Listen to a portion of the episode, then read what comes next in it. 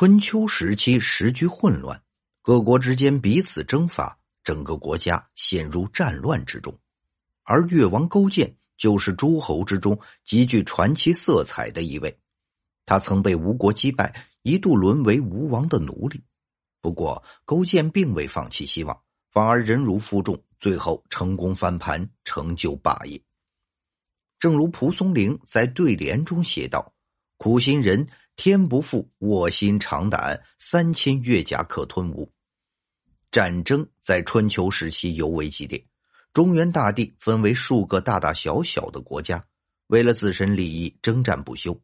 虽说战场上士兵无需为衣食而担忧，但战争往往旷日持久，士兵需要长期离开家乡，久而久之，如何解决他们的生理需求，成为一大难题。而著名的越王勾践却想出了一个奇招，沿用足足千年之久。越王勾践兵败之后，成为人质前往吴国，在这里做一些苦役的差事。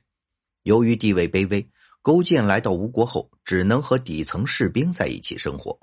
正是由于这样一段经历，他也认识到士兵生存不易，不仅需要承担死亡的风险，连生理需求也无法得到满足。很多士兵都因此失去斗志。勾践凭借着自己的谋略回到家乡，他想了很多办法来改善军队的战斗力。其中最重要的一点就是解决士兵们的生理需求，以此来提升斗志。军纪制度也就应运而生。古代相对来说比较保守，军纪的来源也是一大问题。为此，勾践绞尽脑汁，最后想到两个获取方式：一是通过掠夺一些战败国的城池，将该国的女性也一并抢来，当做战利品赏赐给士兵们；还有一个来源就是本国的一些寡妇。古代本就是农耕社会，女性劳动力远不如男性，一旦成为寡妇，对整个国家的贡献都十分微弱。成为军纪之后，不仅减轻了国家的负担，还能提升军队士气，是一举两得的好方法。有了来源之后，便是军纪的分配。士兵数量众多，只有一些立下功劳的士兵有资格享受服务，这也让战士们在战场上更加拼命，部队的整体实力大大提升。随着军纪制度在越国推广开来，其他国家也逐渐意识到这一点。于是，都开始实行军纪制度。秦国就是其中之一。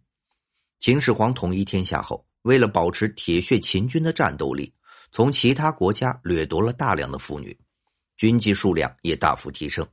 汉朝时期，军纪制度越加完善。北方的匈奴多次南下，汉朝的将士们往往需要长途跋涉，常年无法返回家乡，部队规模也越加庞大。原本的军纪数量根本无法满足需求，为此汉武帝想出了一个解决办法。他首先鼓励士兵们去抢夺那些匈奴妇女，只要抢到都可以充当军妓。除此之外，本国一些罪犯的妻子也被强行征用，数量也因此得以提升。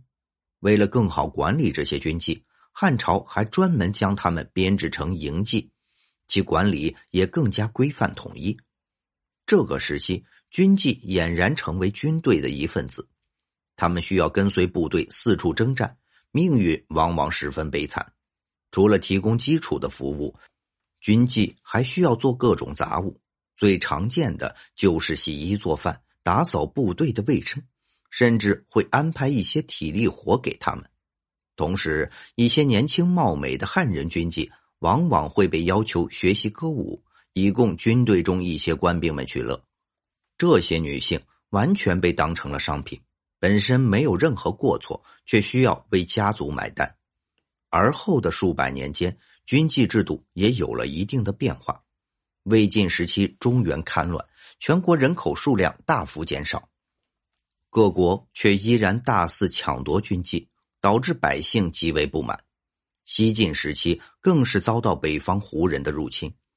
为了躲避战乱，无数汉人妇女都前往南方，军纪制度也开始动摇。这一情况一直持续到明朝朱元璋时期。他本身是农民出身，深知百姓生活的不易，也了解军纪制度给妇女带来的伤害。为了肃清军队的纪律，他直接废除了持续千年的军纪制度，完成了一大创举。二战时期，日本人重启了这一制度，他们从各国掠夺大量的慰安妇，以满足自己的欲望。不少妇女都遭到伤害。虽然如今战争已经结束，但人们对于历史应该始终铭记。